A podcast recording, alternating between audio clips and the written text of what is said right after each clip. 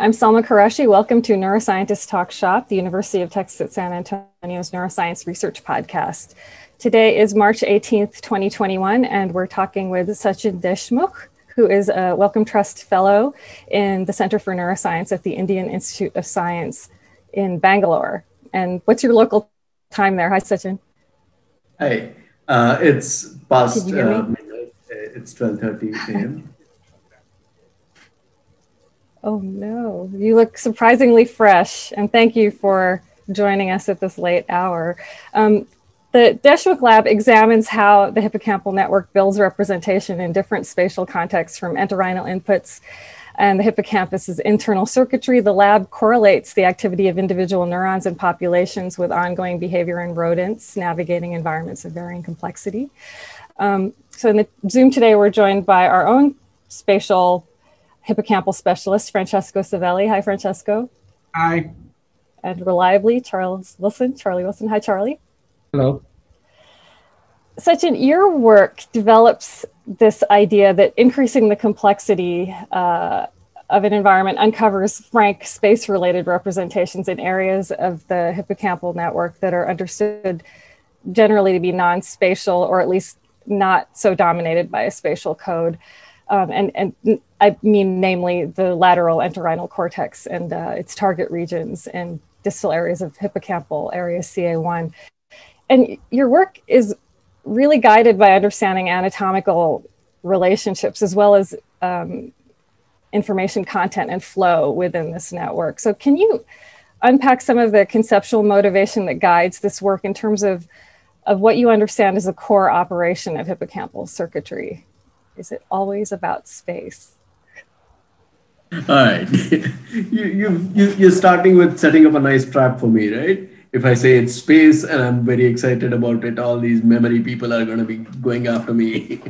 um, so, so yeah, so let, let me just um, uh, back up a little bit. Yeah. So, so what we know is human hippocampus is very much involved in declarative memory, specifically episodic memory. Uh, but when we try to uh, uh, look at what hippocampus does in rodents, because that's a much more accessible system wherein you can stick in electrodes and allow the animals to run around and so on, you see that uh, the, the strongest correlate that comes out is that of space. But but what we see is on top of this spatial variable, there are a lot of other variables that tend to get layered in order to create a much more complex representation than just that of uh, here is where I am at any given moment. Um, so much of my work uh, actually sort of elaborates on on on on this notion. Uh, we we start with the very basic thing that when you allow an animal to run around and stick an electrode in the hippocampus, what you see is different neurons fire at different locations. But once you've gone beyond that, what you start seeing is that these neurons, in addition to representing where you are, they also start representing your interactions with the, the world you live in. So, for example, uh, if a particular object was at a certain location and, it, and it's no longer at that location anymore, you'll start seeing uh, hippocampal place cells modify their activities at that location. Neurons that did not fire at that location might start firing. Neurons that already fired at that location might increase their activity or decrease their activity. Uh, your ensemble activity at that location might change. Uh, and, and that's your and that's your work. You're being very modest. That's actually really important work that that yeah. you did and and and what seems to happen is that uh, well, well, well j- just to clarify this this thing the hippocampus representing this uh, uh, this misplaced kind of activity that work actually comes from O'Keefe right back in 70s uh, what my work shows is of course in my work also i've shown this but number of other people have shown this after O'Keefe what what my work shows is that this pattern, the misplaced activity that you see in the hippocampus, is also seen a stage before in the lateral entorhinal cortex. So, so what is what is happening is that lateral entorhinal cortex has object-related activity, neurons that fire at objects. But in addition, it also has uh, uh, has conjunctive representations of where an object used to be, for example. Uh, so it's no longer there. So sensory information is not available, and yet lateral entorhinal cortex has this uh, correlate of where the object used to be. So, so what this tells us is that hippocampus is not the first time in this network that you have conjunctive representation of non-spatial and spatial variables. That seems to happen at at least one stage earlier in the lateral entorhinal cortex. Uh, we've looked for the same kind of thing. Can we push it farther back? And we've looked for it in the perirhinal cortex and we did not see it. But that does not necessarily mean that lateral entorhinal cortex is the first stage because there are multiple other inputs to the lateral entorhinal cortex that we have not looked at. Uh, perirhinal cortex is the obvious input to look at, and therefore we looked at it. But uh, but it might be inheriting it from somewhere else. It might be the actual interaction between the lateral entorhinal cortex, the hippocampus, and the medial entorhinal cortex that is generating this kind of representation. We need to start doing uh, uh manipulations that, that will allow us to address causal relationships, like does turning off hippocampus, for example, get, uh, get rid of this kind of misplaced kind of representations in the lateral entorhinal cortex, which will tell us that you, it's not just the lateral entorhinal cortex, but the interaction between hippocampus and lateral entorhinal cortex that is necessary. I ask something very elementary about mm-hmm.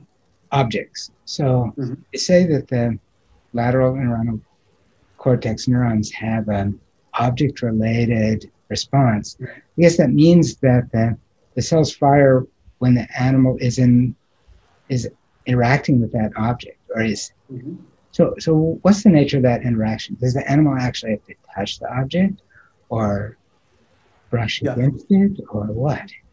Right. So so so uh, so uh, here is the problem with the way that we do these experiments, right? There's an overhead camera, animal is running around, you have LEDs on top of the animal's head, and you are monitoring the LEDs. Okay, so you can't really, uh, you don't have the kind of uh, resolution to see what the animal is really doing. All we know is how close the animal is and how fast it's moving, uh, as far as those uh, the quantitative analysis are concerned. But when we, while recording, while performing these experiments, when you look at what the animals are doing, uh, you, you get all kinds of interactions. Uh, you get interactions wherein the animals are walking right over the object, they're sniffing the, the objects, sometimes uh, they're trying to eat the objects. Um, um, and then it, it also depends on the specific object that is being used. For example, in uh, early uh, sort of pilot experiments that I was doing with the lateral entorhinal cortex, I had this Dora the Explorer doll that I was using. It was about yay tall, uh, and uh, so so what happened was the rats would just look at that doll and turn around and book it, like go as far as possible. So after a couple of animals, like this, are, these are animals without implant, so nothing much lost. But uh, just uh, while looking at it, I said, okay, I don't want Dora the Explorer anymore in my experiment. But uh, there were other animal, uh, other uh, organisms in there. There were animals like there's a uh, fish made of sponge, and there's a little camel in the experiment. And with both those animals, you saw very different interactions between the rat and the object. Like with other objects, they would approach it from anywhere and everywhere. But with the fish, it was right at the eye. Like the uh, rat would go right for the eye and start biting at the eye or right below the eye. So my later animals would would encounter that fish with like big chunks of sponge missing right the, under the eye. Uh, the camel was luckier because it was a harder object, so nothing uh, got lost with that interaction. But it was mostly the interaction with the mouth. So, so interactions themselves are specific to specific objects on how the animal perceives them. but unfortunately, at least the way we were doing those experiments, we didn't have the resolution to. So, what do you think the neuron firing means? Does the neuron firing mean I'm in the same location as that object? Because if this is a location system, mm-hmm. then I mean that uh, that location exists. The animal sees the object long time before it gets close to it. It knows it's there. So mm-hmm. encoding the presence of the object by that neuron doesn't seem like what the neuron's doing if the mm-hmm. neuron has to be right up on the object before it starts to fire. Mm-hmm. So I'm, I'm just sort of trying to figure out what what in the world the the the this isn't a place field, it's an object field or something like that. Um, mm-hmm. What that means. Right. So, so it, this is actually a very important question, and you've got uh, uh, got the weasel words that I was using. I kept saying object-related activity, but never committing to like uh, what exactly it is, right? And and and the, the and the reason for that is what we see, uh, as you mentioned, neurons fire at objects. But what we see is when we look at it across sessions, these neurons that fire at objects tend to change their activity at different objects. So uh, I, have, I typically have four objects in the environment. In manipulation sessions, I might have more objects at different locations, but standard sessions, there are four objects in the environment. Let's say in first first standard session, you have uh, neurons fire one particular neuron firing more at object one and less at objects two, three, and four. In the following session, the neuron might fire much more at objects two and three than object one and four. And that keeps changing. Uh, uh, when there is novel object or misplaced object, you can see uh, activity at the novel object or at the misplaced object, but it's not necessarily always that there is much more activity at the novel object or the misplaced object.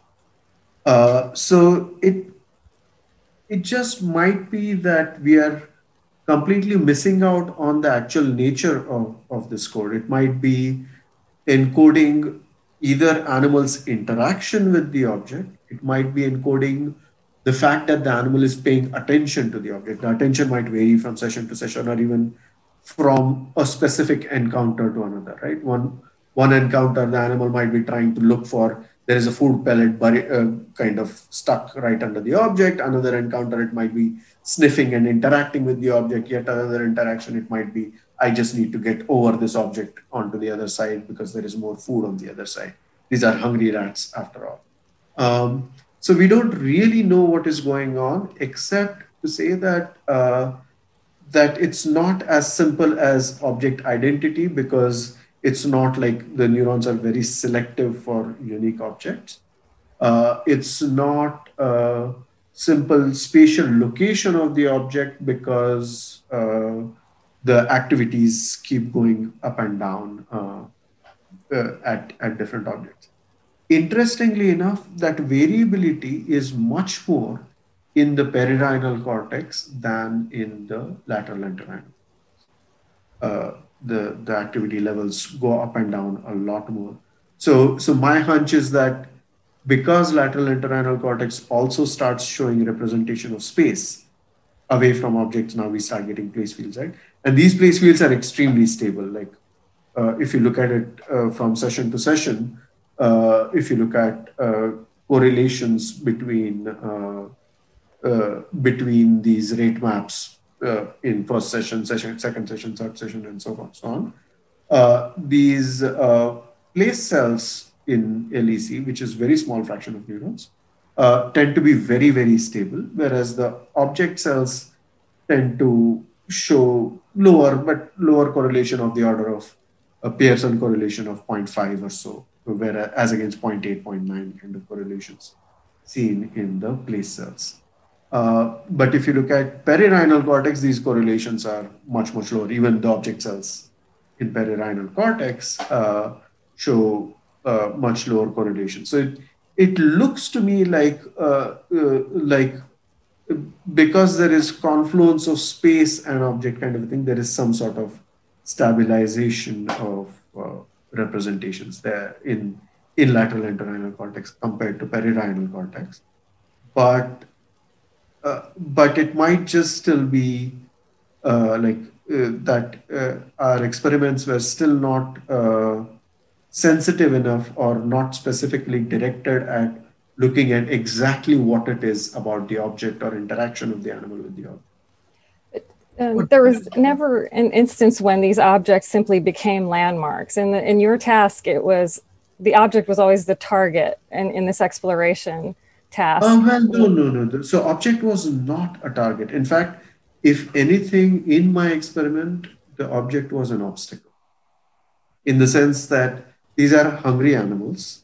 Uh, we sprinkle food around in the environment, and they're looking for food uh, we are explicitly not putting in any kind of uh, goal uh, motivation. Like if you go to an object, you will get a reward. Uh, we are we are not putting any kind of this thing, or we are not put uh, imputing any uh, kind of significance to the object in terms of in order to reach your goal, you need to turn left at this object for it to act as a landmark.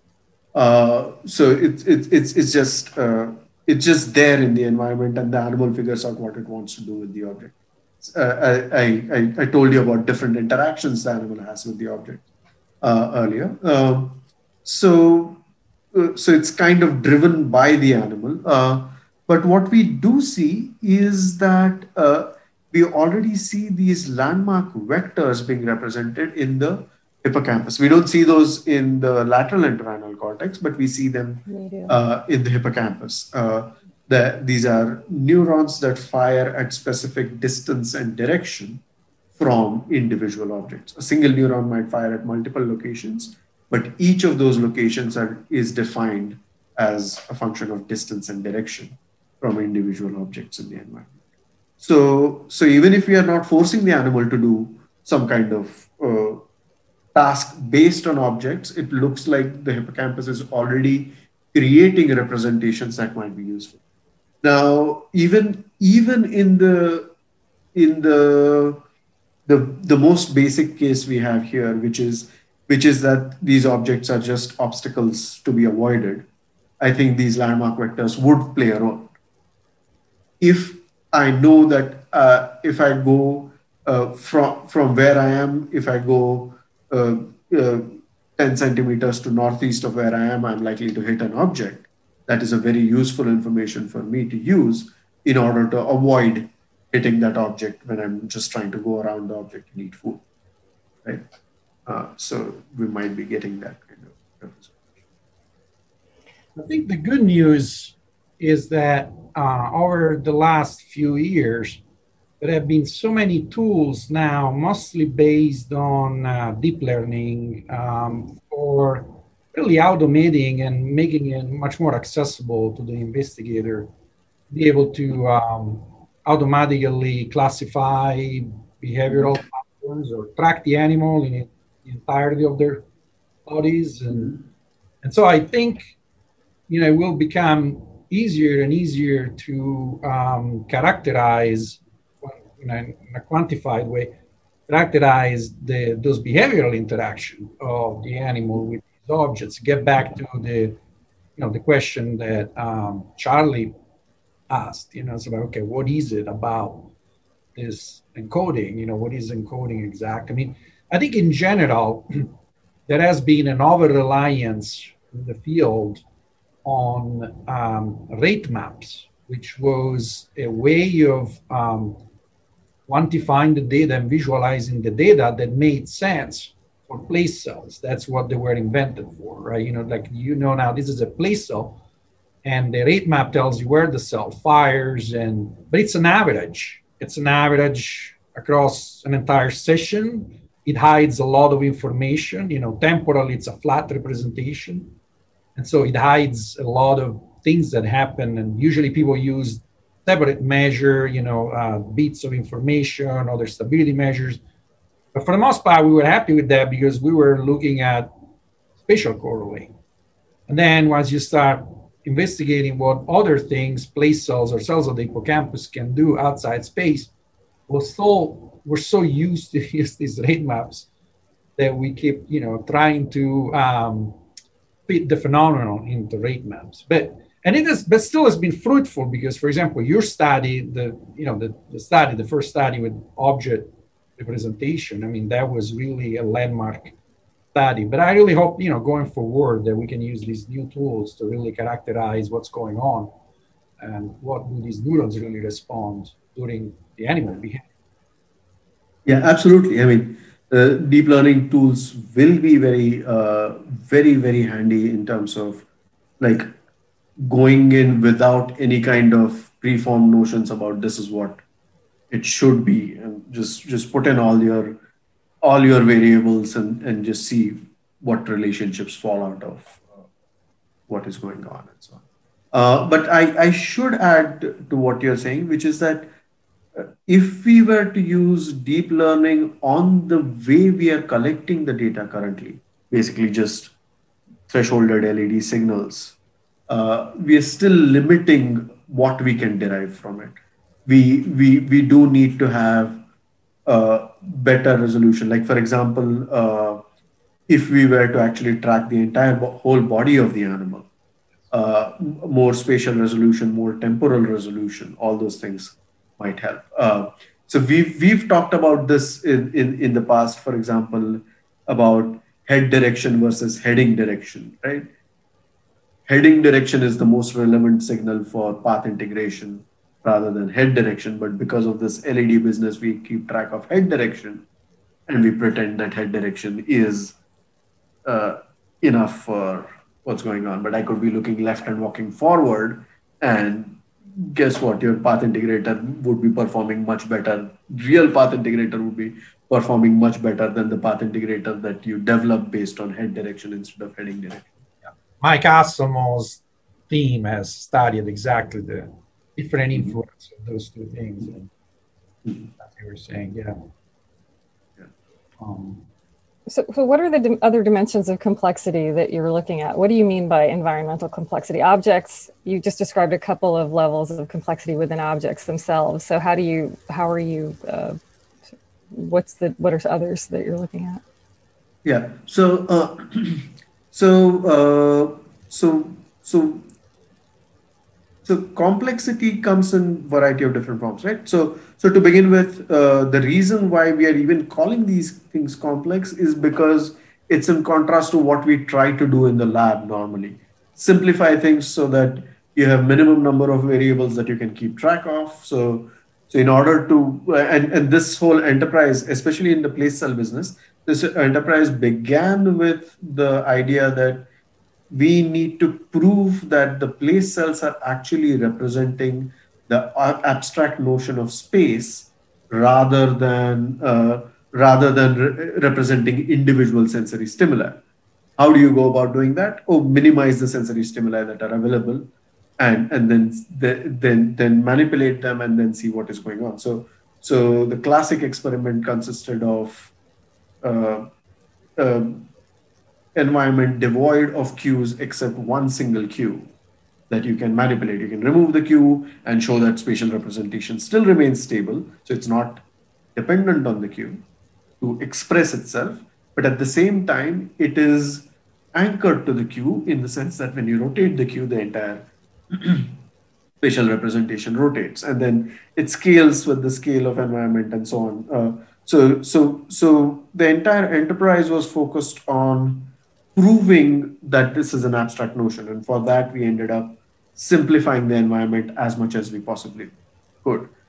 But now, what we are seeing is as you make the uh, environment more and more complex, more, as you take it closer and closer to what the animal would encounter in real life, you start seeing more and more complex phenomena beyond simple place field kind of expression.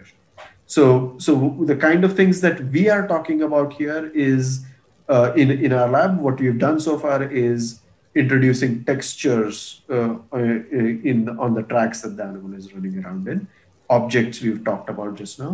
We've talked about increasing environmental complexity simply by making the environment much larger than what is typically done. Uh, typical things are one square meter or smaller, so such that the animal can see everything very easily and get from one point to the other under a second, uh, uh, anywhere in the environment.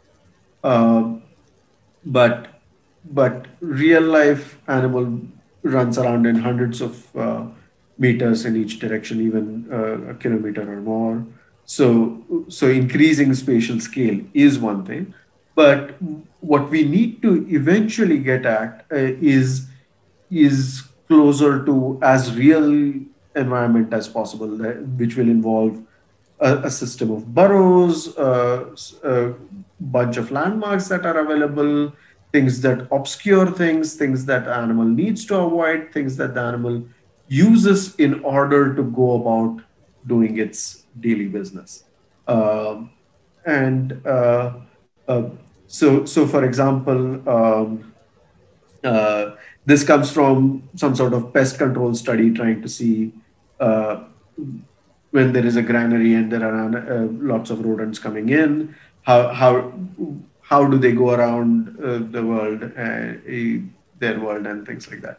So what they what they found was the animals typically use hidden paths like hedges or burrows and things like that to get to the the food and things like that. So if you make the hedges disappear, the rodent infestation in the granary goes down. Uh, eh, so, so, so, so so this was the purpose of that experiment but what that tells us for for the purpose of, of our thing of understanding uh, uh, representation of space utilization of space and things like that is that the valence of different locations changes depending on what the animal needs to do uh, an animal is hungry and therefore needs to get to the granary but uh, but at the same time uh, if there is no safe path to get to the granary, the animal is going to weigh those things and decide not to go there. Uh, if we start looking at uh, how the space is represented under these different conditions, we are likely to see uh, uh, different things. So, for example, I mean, this is not related to this, but I'm kind of going off on a tangent here, which is that when uh, Andre lab uh, uh, creates this kind of conflicting valence uh, in the space. They see multiple representations existing simultaneously. So, for example, what they do is that uh, uh, the animal gets foot shock in little foot shock just blow of air at the eye. I forget. It's a foot shock, I think. Um, when the animal is in, in at a particular physical location. And then there is also a rotating zone. So, so a zone that rotates as a function of time, such that if the animal is found at a particular location at a particular time, it gets a foot shock. So it's got two zones that it needs to keep track of one zone that is fixed and another zone that keeps rotating with respect to time what you see is that there are now two spatial maps that are being created, at least two spatial maps that have been created. One that is stable in the external world coordinates, and another one that rotates with this uh, rotating cube kind of system. Uh, so, uh, so uh, complexity of the task drives complexity of representation of space or of other variables that the hippocampal system tends to represent. Are we worried that we could get completely misled about the function of the neurons in the hippocampus just because we have only tested them in these like crazy simple situations. So if the yes. hippocampus is supposed to remember something about space, only mm-hmm. testing it in a one square meter place that the animal can see everything about it every mm-hmm. time it's in there isn't really much of a challenge to spatial memory. Yeah. Well, there have been experiments where people have studied the hippocampal neurons in more challenging situations. But uh, have have they revealed? I mean, you just described one with this ro- rotating shock, but mm-hmm. how about like complicated things that are more like the animal's real world, like a, a labyrinth of passageways or something like that. Uh, are those, or even three dimensional things, Mm-hmm. where the animal has to know what floor of a complicated structure it's on, or something like that. Mhm. Yeah. So, uh, so what has been shown is uh, so. So let, let me start with uh, flying bats. Uh, so um, the Israeli groups. I'm sorry, it's too late at night. I'm blanking out on the. Uh, yeah, Ulanovsky's lab, uh, Nachum Ulanovsky's lab. Uh, so they have a 200 meter long tunnel. Uh, it's in kind of a L shape, and the bats fly back and forth. And they've shown that there are uh, uh, uh, there are multiple individual place cell has multiple place fields, and individual place field size tends to be very very variable. Some place fields are very small, of the order of uh, whatever smaller smallest scale they could measure. I think it was of the order of half a meter or a meter or so on, up to tens of meter kind of uh, spatial scales within a single place cell. Um, in three dimensions, the same lab has demonstrated that uh, that you do see three-dimensional place fields. Uh, the grid cells don't, and uh, and uh, uh, Kate Jeffery's lab uh, with rats has also shown three-dimensional place fields like that in. But rats have other limitations, like uh, they, they're limited by something to grab onto. So if your axes remain in the cardinal XYZ direction, two, two dimensions of uh, plane and then vertical dimension, then then you see place fields that are elongated along those dimensions. But if you if you change the orientation of your uh, matrix, the three-dimensional matrix, so that animals can run around different directions, you can eliminate those um, references. So uh, uh, the grid cells, on the other hand, don't seem to uh, show much of that. So earlier results from Kate Jeffery's lab uh, uh, and a couple of other labs I'm blanking out on tended to indicate that the grid cells might have columnar representations. That is, the hexagons that you see in plane are simply columns that go uh, upwards, kind of thing. But but when the rats move around in more naturalistic environments uh, or bats fly, um, now there are reports uh, unpublished as such, as far as I know, uh, that just say that it's you don't see a complex uh, three-dimensional uh, but repeating representation of grids uh, in three dimensions. So, were you were you down there or? Mm, Yeah, go ahead. I could pose, but you know, I just wanted to add something because this is really a, a you know a, big question, and in a way, I want to dispel some of you know expectations about the cognitive map and the place cell system. So, you know, when when the Nobel Prize, when when O'Keefe and and um, May Britt and Edward Mosers won the Nobel Prize, you know, you saw in in the news it was explained as the GPS system. So this is the GPS system of the brain, okay? And I do recognize the value of that example to quickly popularize and give an idea for what, you know, the discovery was about. But I was always joking and going and I was like, that's not a global positioning system. That's not what the GPS is. It's the locale positioning system because ever since Nadel and O'Keefe book, the cognitive map was not about space in the sense of, you know, your city or even your building. It was about locales, which means like other people call vistas or it, depending on the on the discipline and and and use of the terms, you know, the scholar uses the terms, but meaning like usually it's space that more or less fits in, within your perceptual horizon maybe modulo you um, turning around. Okay, so it could be like it doesn't. it doesn't have to do necessarily, I suppose, with physical sides. It could be a small room or it could be a large courtroom, right? But it's it's it's not like your maids. So they themselves hypothesized that different systems would be dedicated to navigating in you know complex mazes or or something like that. Potentially supported also by the hippocampus in ways that we might not understand very well and maybe even by place cells. And i think the even to this day the most interesting work in that sense in uh, in neurophysiology is Doug Nitz work with this representation in the posterior parietal cortex, where the cells pro, um, signal progress along a particular route.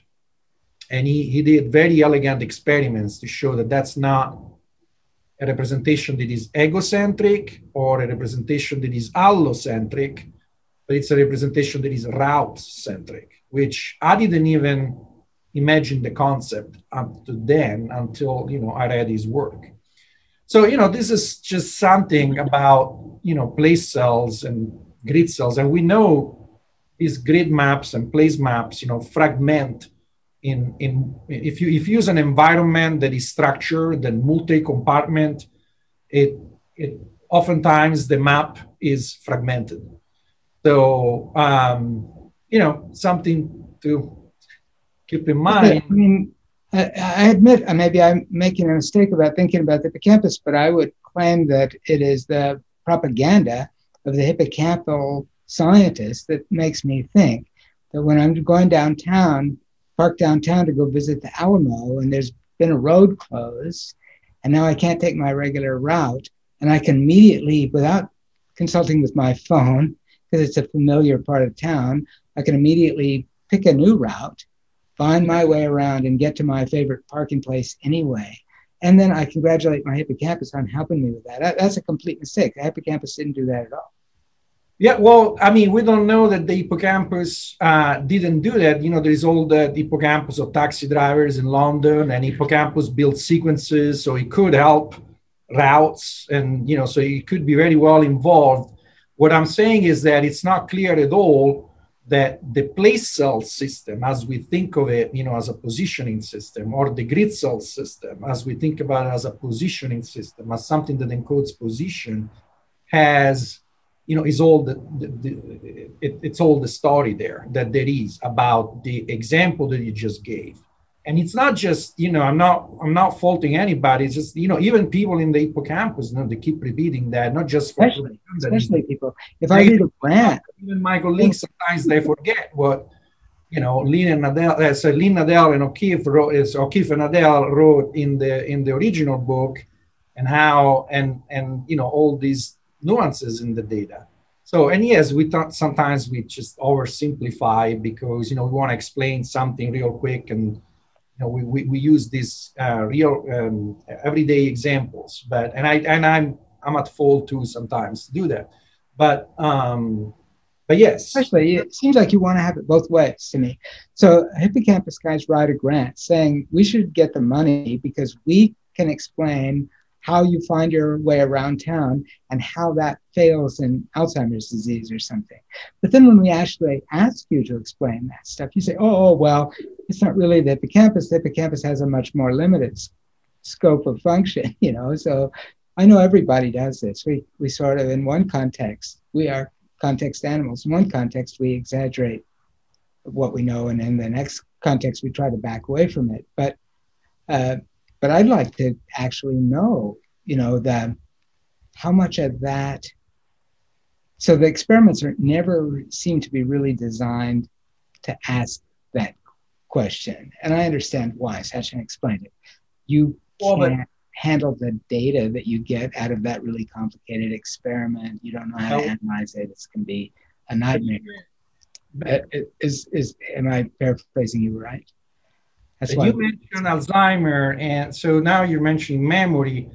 And it usually when people study memory with place cells, you know, they, stu- they study the properties of place cells. So, for example, the property of remapping across environments. So, like you do create this map. It is a map. It is a legitimate map maps for you know um, in cognitive science they call small scale space versus large scale space or vistas versus and, and, and all these different locale versus that is a legitimate map it's just that it's a one kind of map but usually when people study the mnemonic properties of place cells then they study things like remapping across environment and the, the ability to recall a specific map when you are in a particular environment.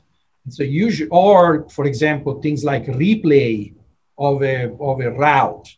Um, you know, the place cells have the fighting sequentially along a route during sleep or and, and so on, so that it's linked potentially to memory consolidation.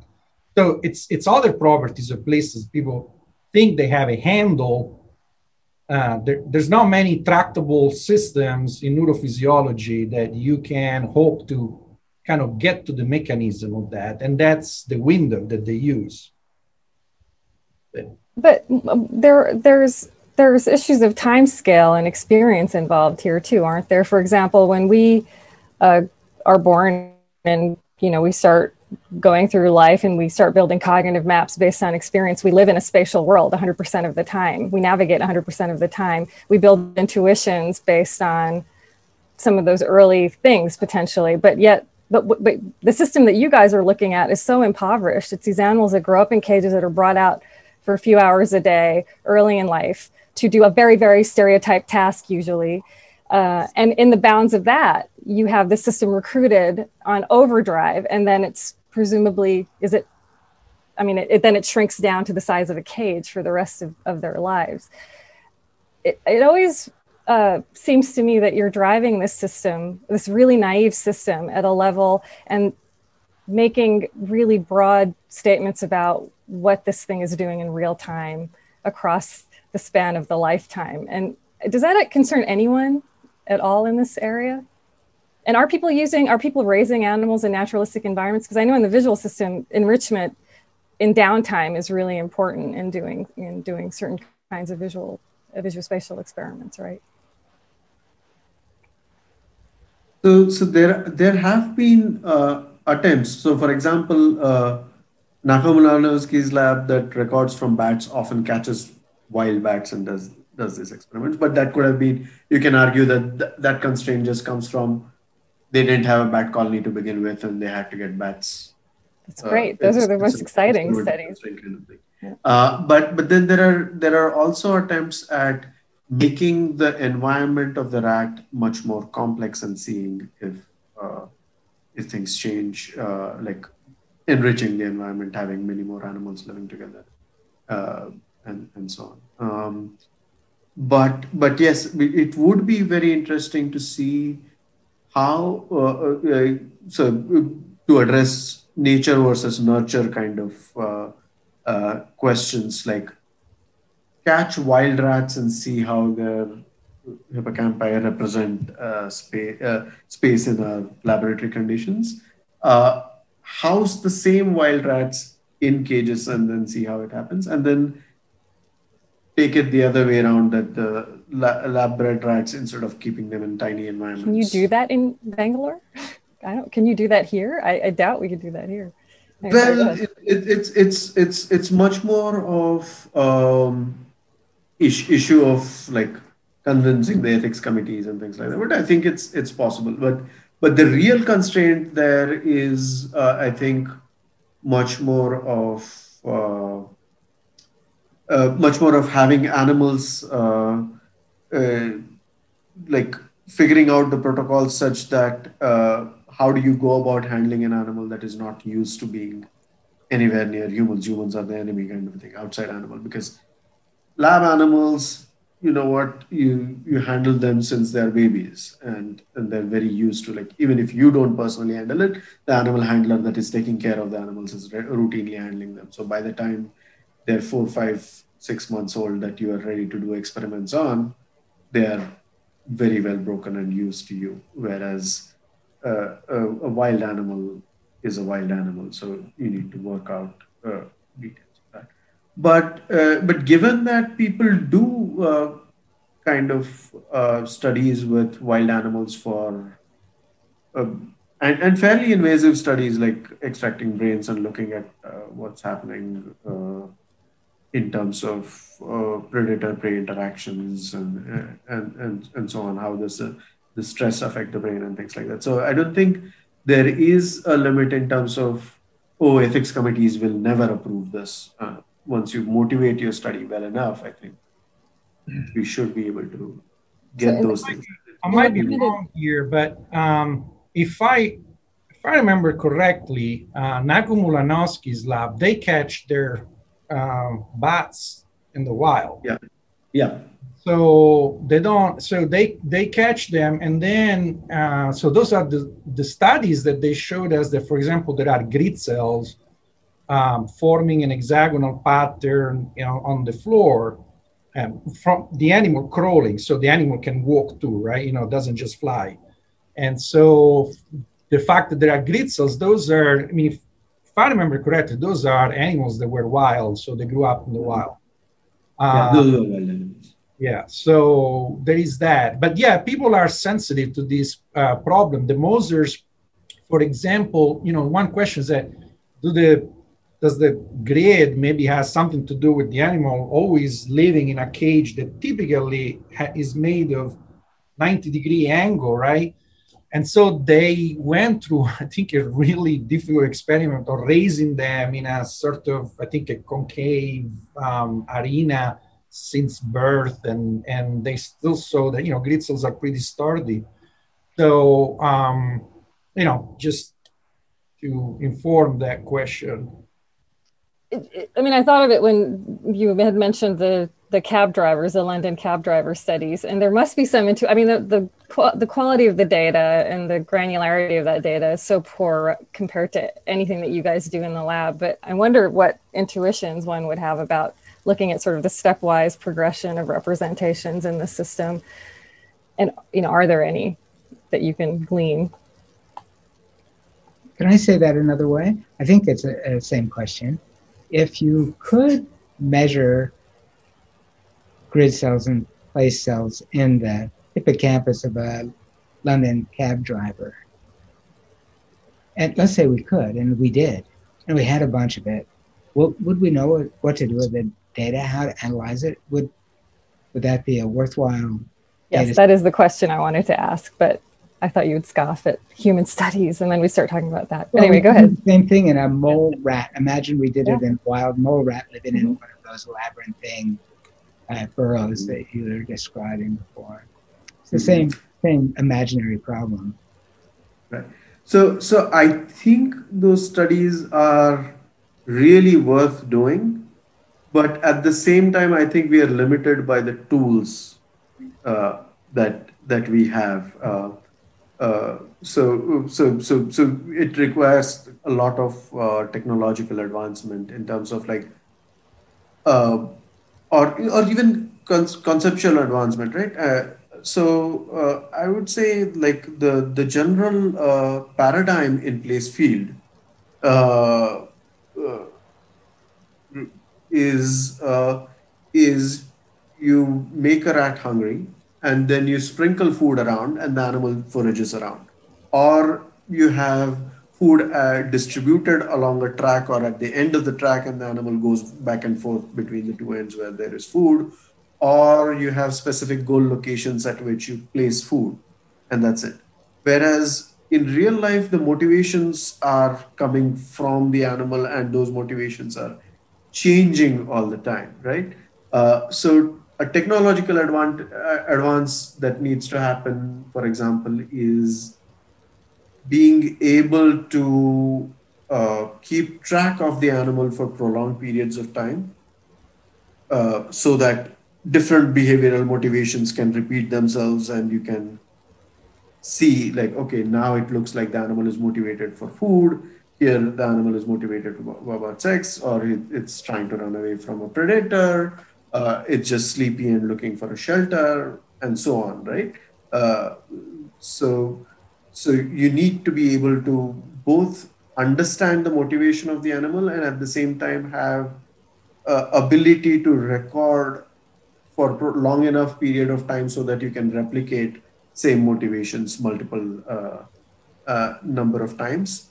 You need to be able to position the animal. So, so typically, as I was saying, you use single cameras. Now, we've started using multiple cameras, and we consciously made that decision. Like in large spaces, we had the option of just using a fisheye lens to keep track of the animal in large environment, but we figured if we force ourselves to use multiple cameras, not only does it help us track the animal in large environment, but it gets us used to using multiple cameras such that we don't have to start worrying about uh, obstructions in the environment or, uh, or keeping track of the animal as it crosses from one region to the other that one single camera can't keep track of, keeping track of the animal in three-dimensional environments. We can just, instead of having planar array of cameras, you can have three-dimensional array of cameras keeping track of the animal animals there. But we need to even take it beyond, right? In, in real world, we, if you're talking about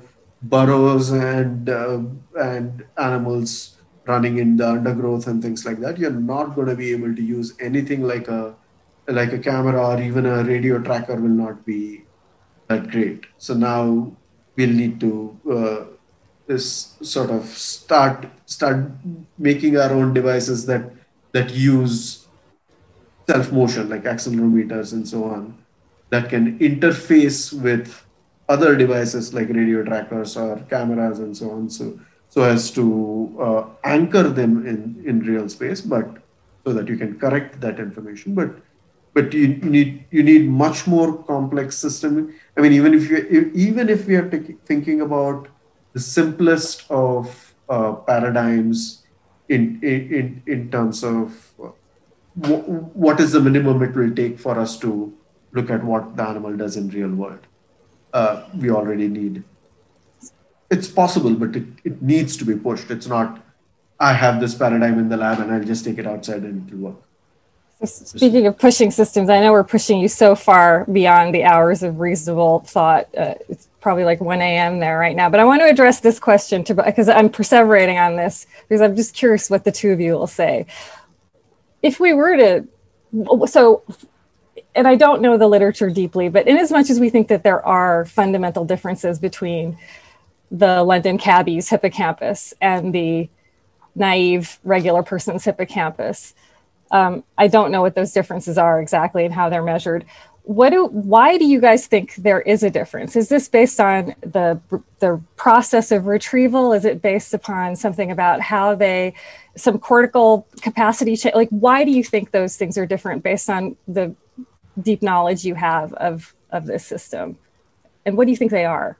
I mean, I don't even know that those differences are real which one are the two things that you're comparing? Sorry, can you? The regular people and the London cabbie, because there's always oh. this this dogmatic thing that well they have bigger hippocampi and they're they have a you know their hip, their hippocampus lights up more or there's some sort of measure that that's claiming that there's some fundamental difference in the process that they use to think about space. I don't know that it's completely limited to the hippocampus itself, but I mean I have heard that. I should have prepared by reading that study, but. Um, I mean, is, is there any thought about what fundamentally changes with experience in the in the circuit? And I know the, these are exper- these are. I'm not talking about what you can figure out experimentally. I'm just thinking conceptually. In what is your thought about what changes with experience, if anything? You know, maybe they have a bigger hippocampus because they had to remember the name of every single street in London. You know, the exam is supposed. So it's not spatial. yeah, exactly. But you know, the, the hippocampus in humans, like, is involved in you know other memory functions. So I mean, it just goes back to this idea: of what is you know memory how is involved? Is it because memory is fundamentally spatial is a form of navigation even in abstract concepts? Or is it just that you know space is a particular case of something you remembered and and rats are it's particularly salient for salient for rats? And uh, you know people have discussed this for a long time but you know you also have to remember those that taxi driver has to remember a lot of streets because everything you know makes your very high. you know causes takes up a certain amount of space and if you know lots of things then the space in in your brain has to volume of your brain has to increase is that No, I don't know. I don't know about that. I wouldn't. So, so, so I, I have to say this, I mean, and, and this is kind of uh, more of a bias, I, I guess, on my part rather than uh, knowledge of things per se. But but I, I kind of find this notion that if something is is required and used, it, it needs to get bigger itself kind of uh, problematic. I mean, you really don't need more hardware uh, to do a task like if especially if you're training a system to do the same task uh, you can use the same hardware that you have you just wire it slightly differently and you should be able to do do things much much more efficiently than a system that is uh, rather randomly wired.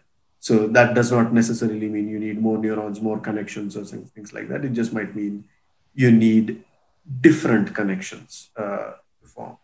Um, so so the taxi drivers like uh, francesco just mentioned one possible reason why they have bigger hippocampi might be something completely different.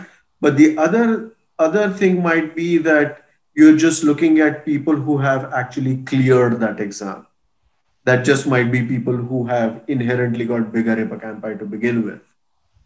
Uh, for maybe for something com- completely unrelated reasons. It's not like uh, the experiments had followed uh, individuals uh, from long before they decided to become the taxi driver and started uh, uh, staring at the maps or driving around London uh, for quite some time. So, so I, I really don't know how much weight to to put in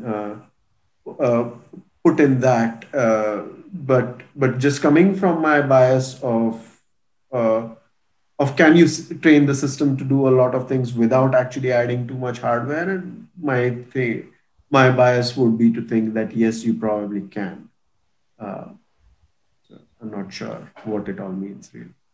Yeah i, I didn't mean to to fixate on the the larger hippocampi thing but i think what you said was compelling. If you need to make a system more efficient or if you if you need to build more flexible types of representations to represent more things, you can imagine that those representations would sort of need to be pushed further and to represent more things in different contexts mm-hmm. quicker or would offload that process somewhere else or once it was mastered or something. So um, yeah, it's it's super interesting this this idea of complexity and how it how it's managed and and and how you're going to be studying it. Um, so that that's really interesting that, that you're looking at these these more naturalistic things with the little wireless devices and mm-hmm. and hopefully going into the wild at some point. That would be great. Um, thank you very much. I know it's super late and this has gone very long. Uh, thanks again for joining us. Um, heroic late night podcast with Sachin Deshmukh here, everyone. And thanks, Charlie. Thanks, Francesco. This is Neuroscientist Talk Shop.